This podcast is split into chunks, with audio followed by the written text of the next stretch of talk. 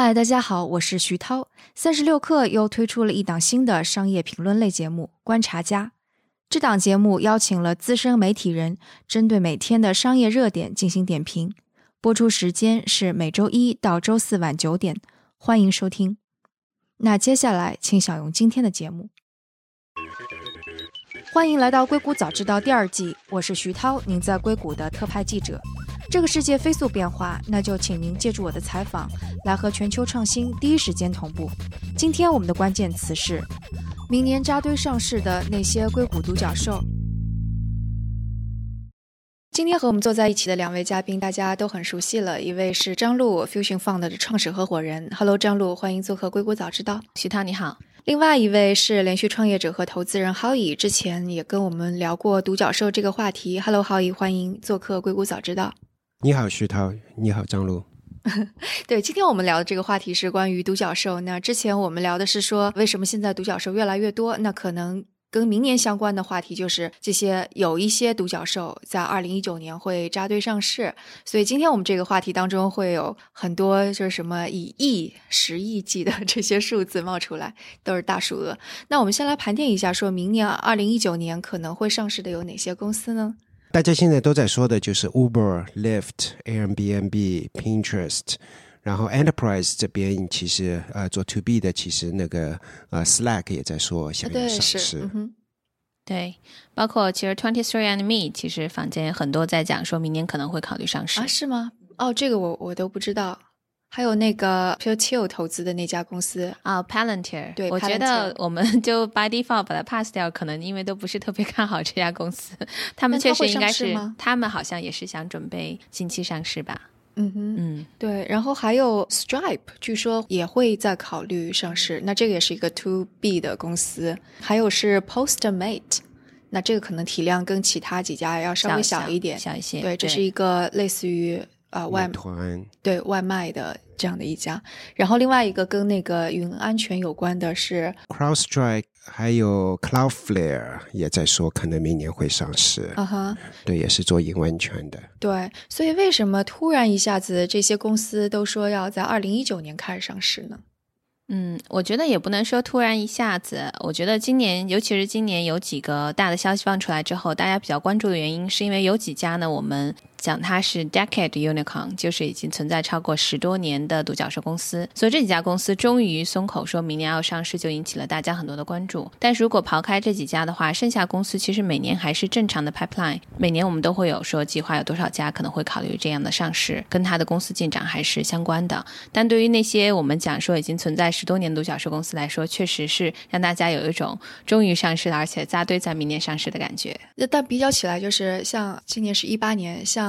一六一五一六肯定是少的，然后今年肯定比一七年要稍微多一点，但一九年这个数字是要比今年又要多很多。其实大家还是会有一种觉得好像有点像中国今年的感觉一样，一下子那些大家伙全都开始扎堆了去上市这样的一个进程。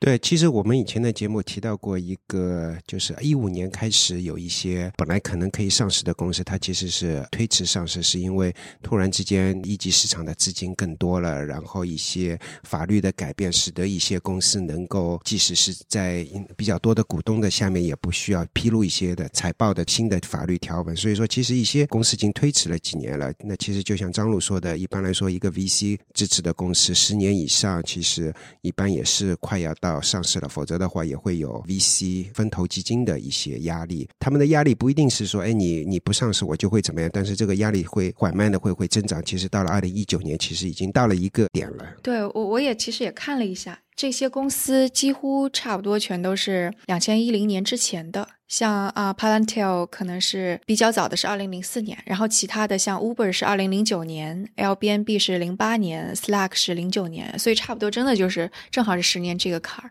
对，这边很多 V C 的 cycle 就是十年，其实这并不是一个偶然，这是一个十年这么一个周期，对 V C 来说也是蛮重要的一个周期。对，其实不仅是从 V C 的角度，在美国的话大家都知道主要的 V C 出资方都是一些机构投资方，那他们的资金在投入到这个一级资本市场，尤其是中早期投资之后，它是预期在一定时间段之后资金可以回流，这样你才能形成一个非常良性的循环。但过去这几年确实可能无论从机构投资方的角度还是从 V C 本身的角度，会有一个感觉公司是在节节高升，然后估值在往上升，但是没有资金回流，没有大额的资金回流，所以其实就会让他们觉得说资金的流动性比较差，所以现在可能因为公司上市这个决定并不是像大家觉得是这个创始人决定，它是一个董事会整体决定的。董事会里面的话有创始人也有很多投资人，大家会从多方面的情况考虑，比如说公司是否成熟到已经可以上市了，然后呢整体的市场大环境怎么样，对未来预期的一个判断。另外就是说本身从自身的利益是不是希望可以有更好的现金这样的一个流动的市场的一个出现。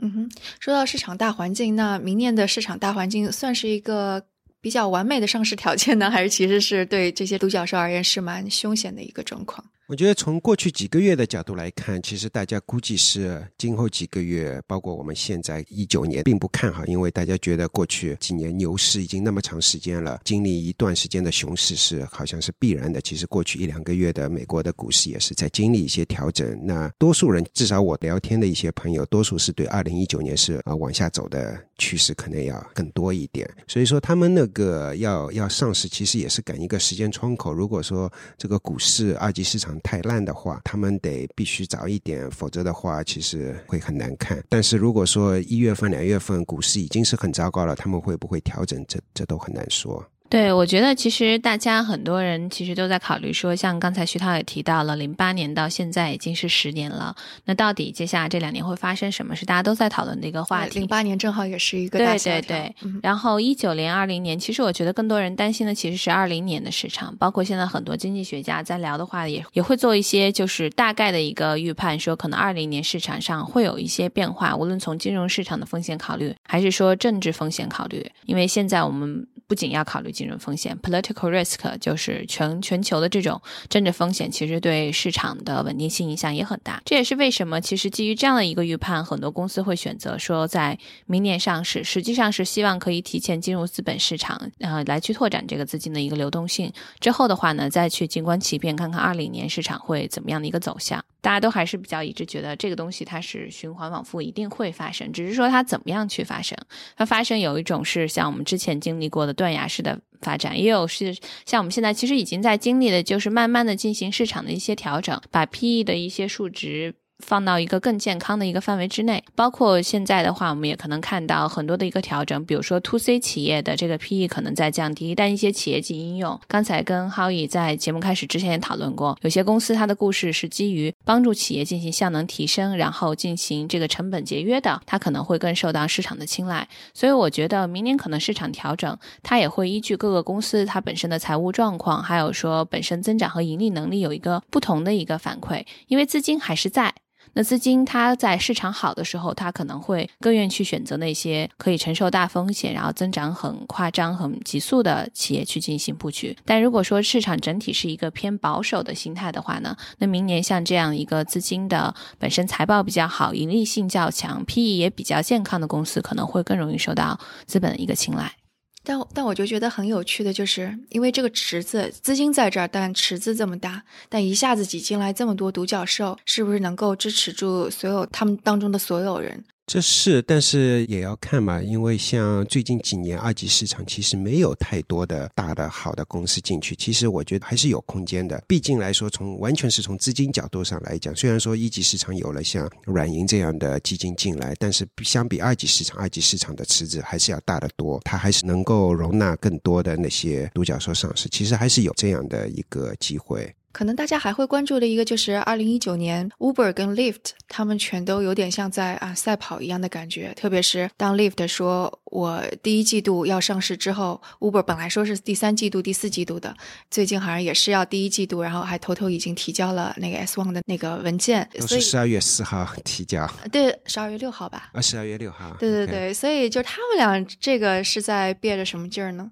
因为有很多人说是要要憋着一个劲看学上上市，我不清楚哪一个先上市是不是一定有好处。我倒是反而觉得 Uber 可能觉得呃上半年上市比下半年上市的形式可能要好一点、uh-huh, 我就还是在抢时间窗口。对对、uh-huh. 这是这是我个人的判断。嗯哼，而且其实从投资人的角度来讲的话 Uber 和 Lyft 它是直接的竞争对手，很可能资本的选择是会说选择其中一个然后就去放弃另外一个，所以谁先上市的话呢很可能就会吸引更多的资本来入池，这是他们可能也会考虑到的一个方面。当然就是因为我是 Lyft 的投资人呢，我就可能说话大家会觉得有点偏向性，但我会觉得从这个时机角度上来讲的话呢 Uber 的可能它的紧张情绪会更大一点，因为我们现在看这两个公司的估值，一个一个是十五 billion， 另外一个是上一轮是七十五个 billion， 然后呢一家公司上市的这个空间可能最高是在三十个 billion 左右，另外一家喊的是一百二十个 billion， 所以从这个角度来讲 Uber 它融资压力是更大的，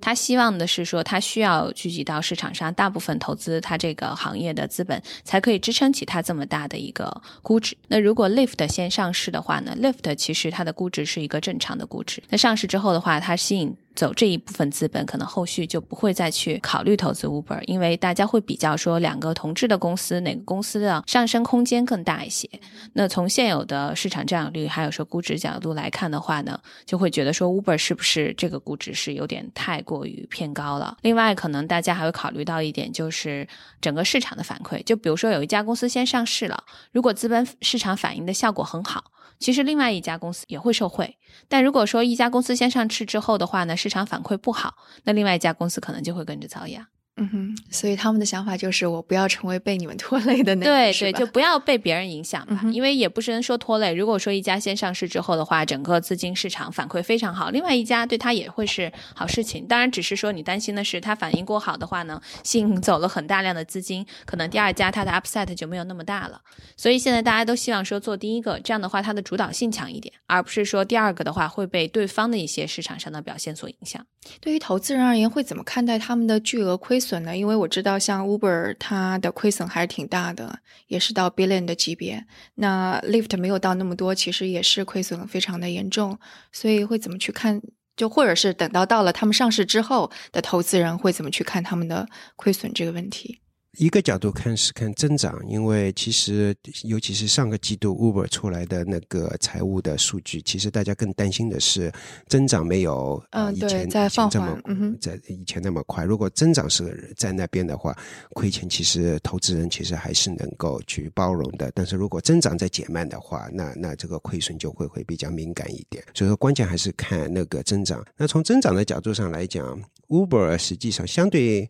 Lyft 它的做的更加广一点，它有 Uber Eats Uber Eats 最近一两年其实做的非常不错，有可能是它上市的在 I P O 的时候一个比较闪亮的一点，对，就相当于中国的饿了吗？对对，它对不管是 revenue 还是 booking 其实都是不错的，这个情况下面，所以说其实要看吧，就是说增长，我我觉得主要还是看增长。其实就像Howie讲的，因为其实公司亏损的话呢，一部分可能是因为确实公司可能盈利性的问题，另外一方面是因为它可能的营收大部分投入去做了增长，如果这时候你能够去证明说我虽然亏损但我投入做了增长的那部分它是啊、呃、在快速的一个趋势的话呢，大家也会觉得这个未来的潜力很大，但如果增速一旦一旦放缓，就会觉得说你这个本身亏损付出的这个代价所投入的这个增长并没有达到它的效果。另外可能这两家公司相比的话呢 Uber 它亏损率比较大，也是因为天然它的盘子铺的就比较大，它的 Uber Eats 确实做得很好，但同时 Uber 之前也花了很多钱在做无人车，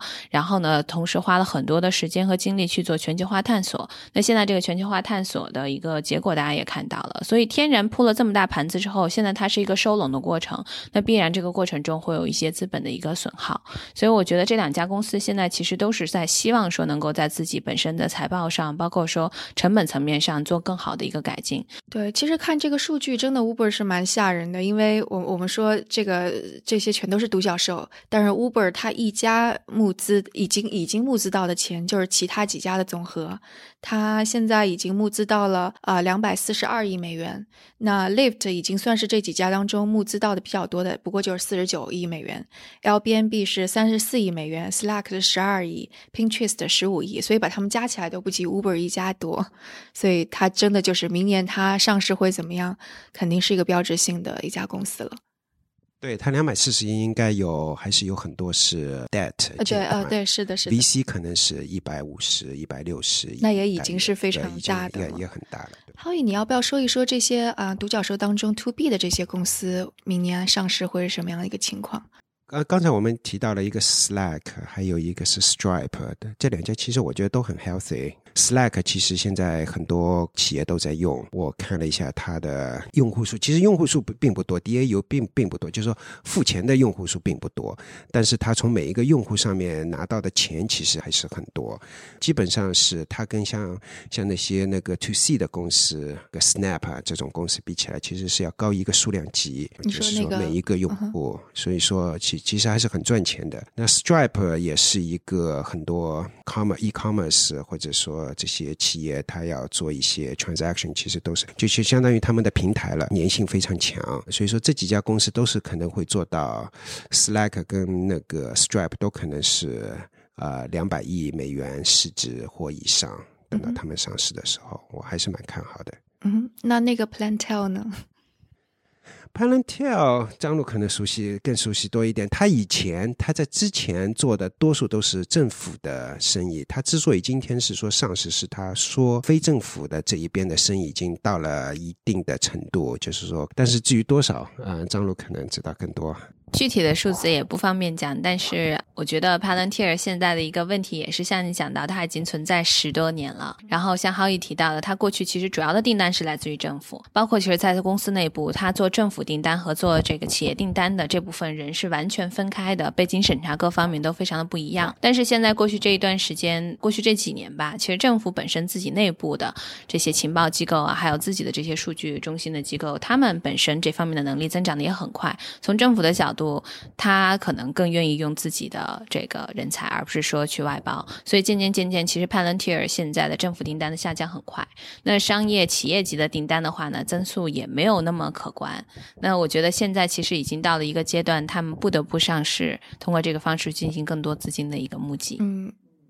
刚刚好像已经有提到一点了，就是说如果现在这个情况继续震荡的话，张璐是说到说那可能也要看不同的公司，也许表现好表现不好，这还是看各家公司的。那如果是出现一个整体的股市呃，下行的非常厉害的这样状态，甚至就像是比方说像中国今年的这种状况，那美国股市会会出现类似情况吗？呃，股市什么情况都会出现吧，我没有一个水晶球去判断，但是我觉得总体往下走的压力是蛮大的，就会出现到像两千年那样，如果非常糟糕，以至于这些公司可能会不得不类似于推迟上市。我觉得两千年可能不会，因为是这样子，两千年、呃、很多东西都没有 ready， 包括做 e-commerce 对吧，那时候的这种 web van 啊，这些公司其实都是巨大的亏损，巨大的补贴，然后你你用正常的视野去看是非常非常觉得是不可思议的事情，但是他们也上市了。今天你说 Uber、呃、Lyft、呃即使 Uber 你说是呃一千亿美元，或者说或者说七百亿美元，你可以说有可能高一点低一点，但我并不觉得是它至少是 revenue 也有 ten billion dollars 一百亿美元了，它能够它能够震荡到哪里去啊、呃？我觉得跟跟跟两千年还是不一样，两千年很多公司就是呃腰斩都都算是很很很 nice 的，都是从一百块钱到一块钱到一块钱不到。那今天这些公司也许腰斩，但是最多了，我我并不觉得是是非。非常的离谱的这种啊、呃、那个估值，至少至少我是觉得很不一样。我觉得就是说，当然我们一方面要尊重客观规律，就是说这个金融市场的这个隔一段时间的调整它必然是会发生的，但是也并不是说每次发生它的情况都会一样，因为其实你看这次和零八年最不一样的，就零八年其实整个金融危机发生之前大家都觉得没事儿，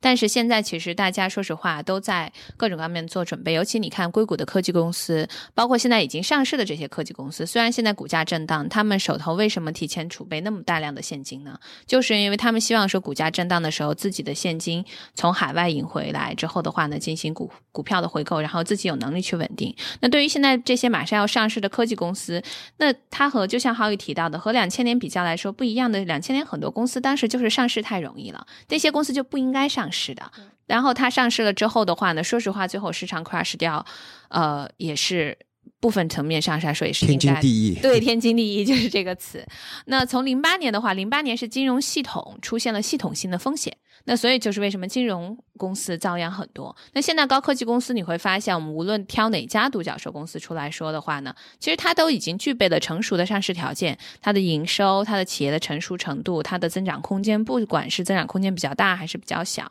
那你要是去同类比较美国这些快上市的企业和你刚才提到的中国的股市，你会发现企业的性质还是很不一样的。它的这个竞争力不是说是由资本决定的，它竞争力是由它本身自己的技术产品和市场占有率去决定的，然后资本过来赋予它的一个价值。所以这和可能无论你提说一些现在可能过去一年在中国股市上面经历到一些变迁的这些企业来讲是有巨大的差别的。所以顶多就像是小米流血上市那样吗？呃我觉得那那你要看说小米对标的是哪类公司了，那你要算算小米上市的时候它的 P E 是多少，那现在这些上市公司要怎么去看？那它的你有算过吗？我没有算过，但是其实可能普遍上大家会有一个感觉，就是中国的独角兽公司它的这个溢价程度是比美国要高很多很多的，就是它的实际上这个估值平衡就就我们说平行来比较的话，每个阶段都比美国这边要高很多很多啊。那我觉得这个我们可以做一个数字整理一下，对，看一看去，对，这个就可以。但是也是因为其实大家会对中国市场的增长有一个非常美好的期待，但是这个增长的期待是不是和现实能够匹配，也是一个比较大的一个问题需要大家去考虑的。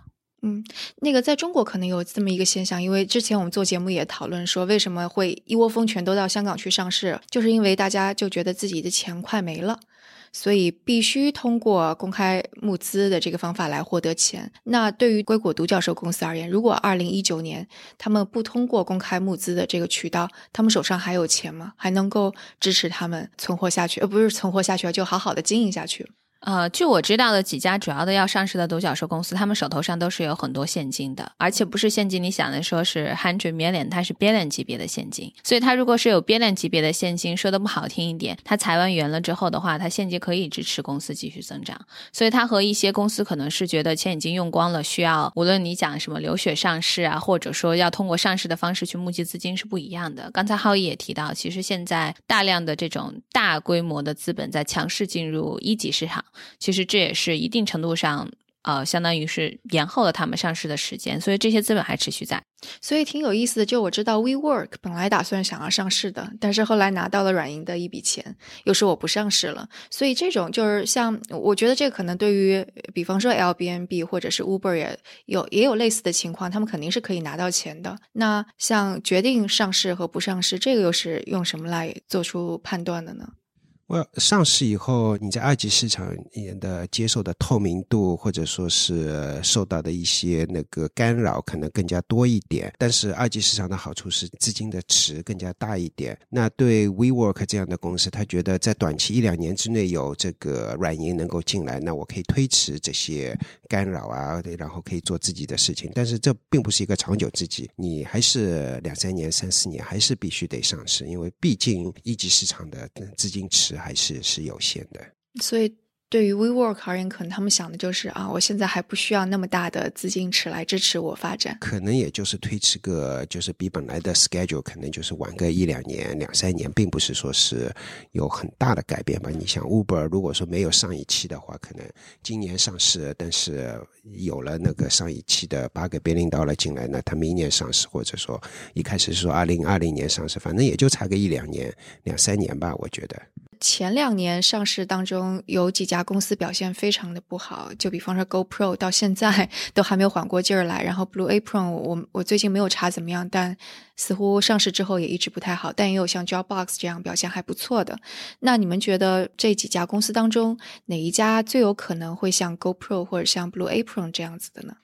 我觉得 GoPro 做、呃、不好是因为产品吧，就是说产品的还是没有吸引到，跟跟上市不上市跟那些没什么关系吧，就是因为他们没有办法吸引到更多的用户、嗯、对对对、嗯、我觉得还是基本的不是那么大，就是一个商商业的基本点还不够好。刚才你说的还有一家、uh, Blue Apron，对 Blue Apron 也是，我觉得商业模式上也就基本基本点还是差一点吧。像 Pinterest 会像他们吗？因为其实 Pinterest 我根本就没有想到它会是能做到那么大。Pinterest 它其实很 unique， 它是搜索图片，相当于图片里面的 Google。我觉得它的 C E O 还是属于比较保守的，从一个商业的拓展来讲，我觉得它其实是有更多的机会，但是他们还是做自己想做的事情，并没有把商业的拓展放在，不能说没放在首位，但是我觉得其实他们的潜力其实是完全是有的，因为 Google 做文字能够那个 text search 能够做得好，那它做图片其实其实是有有很大市场的，其实我觉得它潜力更大。是吗？因为我我都觉得好像我也不知道到底谁在用 Pinterest， 我也不知道它的用户究竟是什么样的一个人群，都是女性好像因为最开始的时候它的确很火嘛，然后我也会去那个有图看一看啊什么的，但最近几年几乎就没有用了。 User 一直在增长，这是我知道的数据。 对,、嗯、对 Pinterest 的 User 增长很快速，包括其实当然Howie讲到大部分的用户确实是女性，但女性的话你会发现这个平台很有意思，它是跨年龄层的。就其实你看我们看到其他的这些呃，这个 social network， 我们会讲说多大的人用这个 Snapchat， 多大的人用 Instagram， 多大的人用 Facebook， 但是你会发现 Pinterest 上面它是很跨年龄层的，而且它的用户的粘性和活跃度非常的好。所以刚才Howie讲到，我们就是真的看这个公司它有很多商业拓展能力，广告啊、偏电商啊、软电商啊等等等等，包括像我们看 Palo Alto 另外一家公司 Houzz， 对吧，他们当然是另外一个 sector， 他们其实在商业拓展上面可能走的就更快一些。诶，他是做，他也是做图片的吗？他是做家装，就是家里装修这些、oh, okay. 所有的这种啊、呃、家居啊设计等等。但 Pinterest 它其实涵盖的面非常非常的广，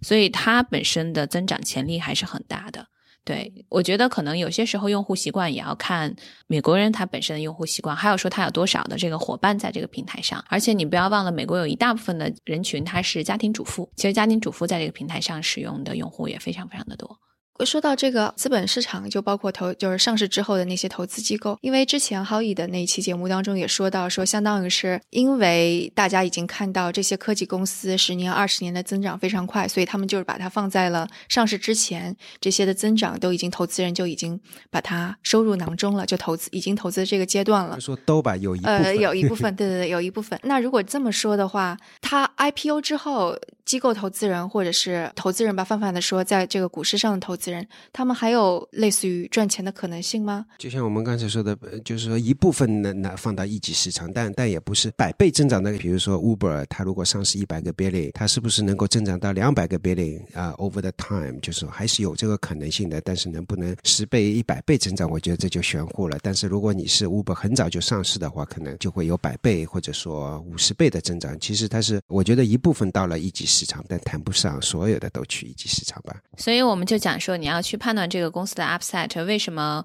我们说有些时候估值太高对公司也不是很好，就是因为你会就像Howie讲的，你把很多增长在提前估值里面都预透掉了，甚至对硅谷的一部分独角兽公司来讲，它是公司还没达到那个阶段，估值先上去了，所以公司的发展是在追赶它那个估值，追到了之后的话呢，可能又来一个新的估值。所以这个确实不是说所有公司都这样，你会发现硅谷它有两类，一类公司是有点说公司的发展在追追估值，但也有一类公司它其实是估值相对偏正常或偏低的。嗯哼，那我们做一下预测吧，就是明年既然这些独角兽会扎堆上市，最乐观的场景以及产生的影响会是什么样，然后最悲观的情况下会是什么样子？最乐观的就是比二零一二年 Facebook 那个上市的时候对整个这个业界产生的影响还要正面。比如说硅谷诞生了很多 millionaire， 都是因为 Facebook 上市了。对，我觉得明年可能有一堆的 Uber、Lyft 或者 Airbnb 的 millionaire， 硅谷的房价可能还要往上涨，这是比较乐观的想法。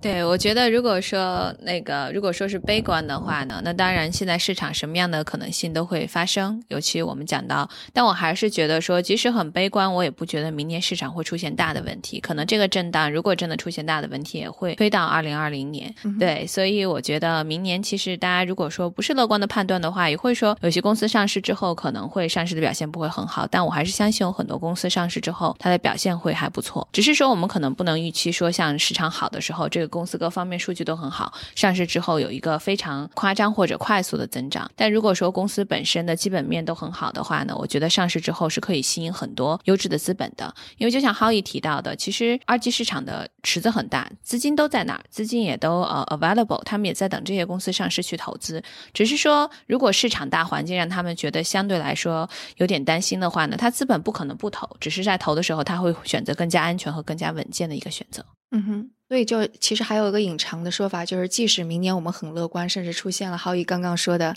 嗯，上市一派繁荣，甚至还推来了一个小的牛市，但是到二零二零年可能还是会要面临很严峻的一些状况。我个人是一直觉得经济或者股市，不管一级市场二级市场起起伏伏是正常的，不管是发生什么情况总会有起有伏。过去几年这么多年的牛市，我觉得在今后一两年相对来讲熊市多一点，我觉得这是一个也是经济学里面一个比较正常的，你一直往上走着没有那么好的事情。对，不过就是像我们像那些大公司一样做好这种心理准备，可能就是一个最好的心态或者什么的。而且其实我记得好像是 Warren Buffett 好像说过还是谁讲过，其实你看零八年当时那一次整市股市震荡之后，很多人可能当时也就卖掉了一些公司的股票，但是可能现在回头看就会非常非常的、呃、觉得惋惜或者是觉得后悔。所以很多时候就像浩宇讲的，我们在这个经济周期里面它是一定会经历一次一次的变化的，只是在这个过程中我觉得每个人无论是做投资还是说做自己的企业，要坚持自己的方法论，秉承一个由始而终相同的原则去走，那这样的话你这种方法论就可以在这种周期变化中得到持续的一个反馈，而不是因为这个因为周期变化就什么时候都在跟风，然后不停的调整。嗯，对，可能还要提醒大家的就是这一轮我们刚刚说的那么多独角兽几乎都是零八年零九年算是经济的比较低迷的状况下出现的一批企业，那他们现在是非常了不起的企业了已经是。或者甚至可以说没有二零零八年低迷的经济，也没有 Airbnb Uber 怎么起来，你想共享经济有一部分的原因起来的原因就是因为经济不好、嗯、然后大家才会去从用户的角度来讲去接受那个共享这么 一, 一件事情呃，所以说对、呃、都是零八年起来的，其实零八年的那个经济的不景气其实是对这些公司其实是有有促进的作用。嗯哼，对，所谓的零工经济就很多人愿意去当 Uber 的司机了。OK， 那今天的节目就到这里，非常感谢二位做客硅谷早知道，谢谢徐涛，谢谢徐涛，谢谢张璐，圣诞节快乐啊！谢谢浩宇、啊，圣诞节快乐，节日快乐。好，今天的节目就到这里，大家如果有什么想要讨论的，可以给我写邮件，在节目下留言，或者在读者群中进行讨论。另外下周美国这边就进入了圣诞和新年的假期了，嘉宾们大多数也都去度假，因此硅谷早知道节目也休息一期，也祝大家二零一九年新年快乐，但愿我们大家都能够在新的一年中有更多的收获和成长，那我们二零一九年再见。